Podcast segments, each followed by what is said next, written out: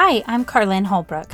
I'm a John Maxwell Team certified coach, teacher, trainer, speaker, published author, and influencer with more than 25 years of global leadership experience.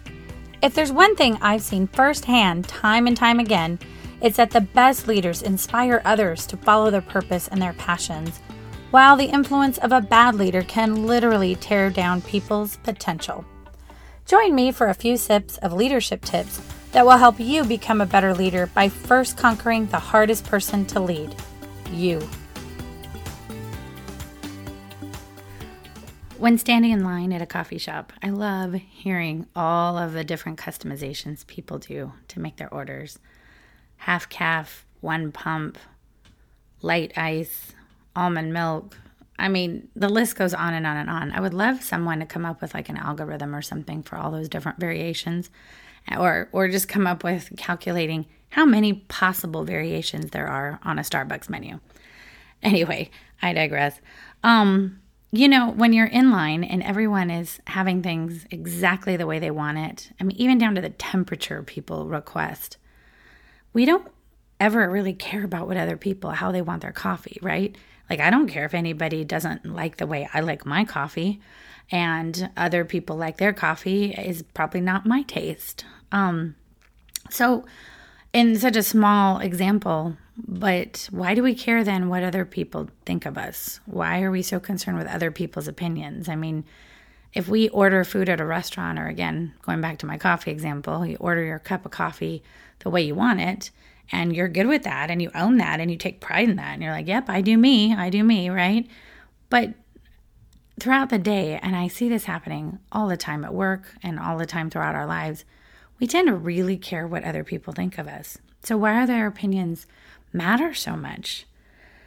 It's very detrimental to our growth if we let other people's opinions get into our heads because then it messes our heads up completely in terms of what our, our self worth is, what our self image is, how we see ourselves in the mirror. If we let those other voices convince us that we are X, Y, or Z, then who are we really? Throughout my entire life, I've struggled with this. Um, my mom was very, very critical and couldn't do anything really right, especially not anything around the house or cleaning. I mean, everything was just a certain way, had to be done a certain way. And and more than that, I know people have their quirks, like, well, I like things a certain way. This was about, even as a kid, trying to do something and never being able to do it right. So I grew up in a very critical environment. And I struggle to this day, every day, with self criticism, being too hard on myself, not forgiving enough of myself, or even finding myself worthy of good things, better things. Every time something bad happens, I beat myself down. Something good happens, I almost get awkward about why are they praising me? Yeah, yeah, okay, it's fine, but I'm sure I did something wrong or I'll do something wrong later. And it's taken me a lot of years of therapy and a lot of soul searching and a lot of recognition too and that wait a minute, I was also letting the opinion of my mother get into my head. And that's like the person that's closest to you in the world. I mean, today's Mother's Day as I'm recording this. And you know, my mother wasn't all bad. She was definitely very bipolar and had a lot of issues mentally. But I knew she she did try to love in the way she did. And I think she was so unhappy with herself and the way her life turned out.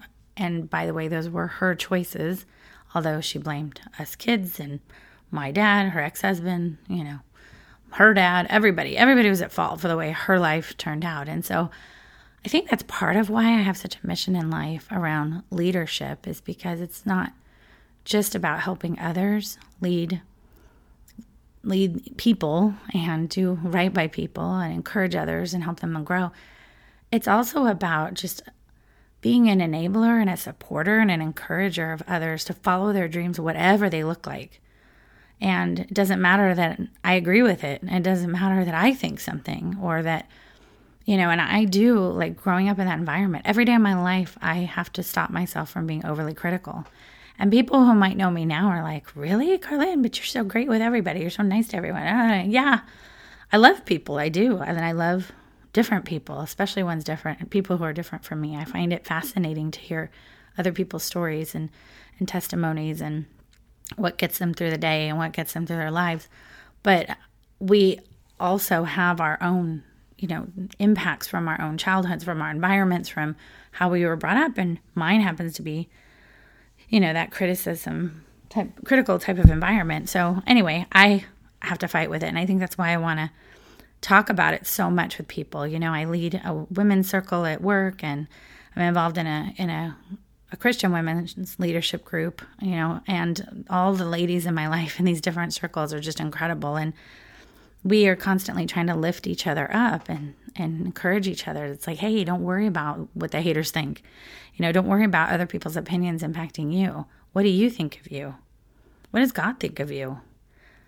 Those are the opinions that are most important. And I know it's hard because, and it's easy to say, because we we live in an environment. Most of us work in a place where there's always somebody above you, and you want to please your leader, and you want your leader to be happy with you.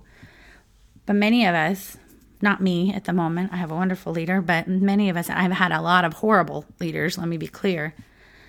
It's we're we're putting all our self worth on what that leader thinks of us, and leaders are bad leaders are often very insecure and very blame blame gamey and want to always just like let crap roll down onto you.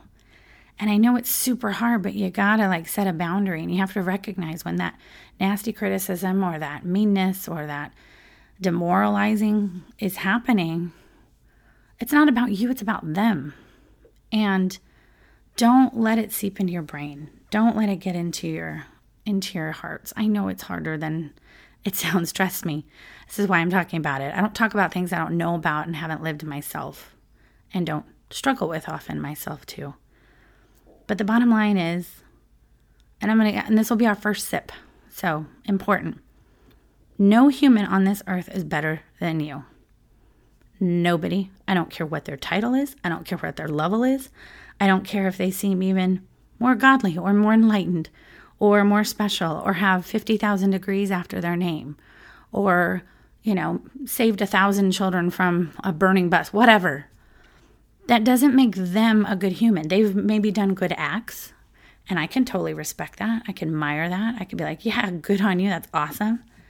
But as a basic human, we are all the same. We're all the same.